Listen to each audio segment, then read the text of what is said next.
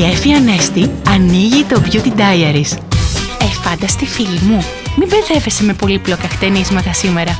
Ιδανικά, πιάσε τα μαλλιά σου όπως όπως. Είναι η καλύτερη στιγμή για να δείξεις την ανεπιτίδευτη γοητεία σου και να τραβήξεις την προσοχή με την απλότητά σου. Διαχειρίσου για λίγα λεπτά τη φαντασία σου και σκόρπισε τα αξεσουάρ για τα μαλλιά μπροστά σου και κάνε παιχνίδι. Οι επιλογές που θα σου προκύψουν από όλο αυτό θα είναι ενδιαφέρουσες. Από μένα τώρα θέλεις μόνο μια μικρή συμβουλή. Για να πετύχεις όποιο ανεπιτίδευτο χτένισμα, άπλωσε αφρό ή σπρέι για λάμψη σε νοπά μαλλιά και στέγνωσε. Έτσι θα αποφύγεις το φριζάρισμα. Είσαι στις ομορφιές σου. Στο πα! Ήταν το Beauty Diaries με την Εφη Ανέστη.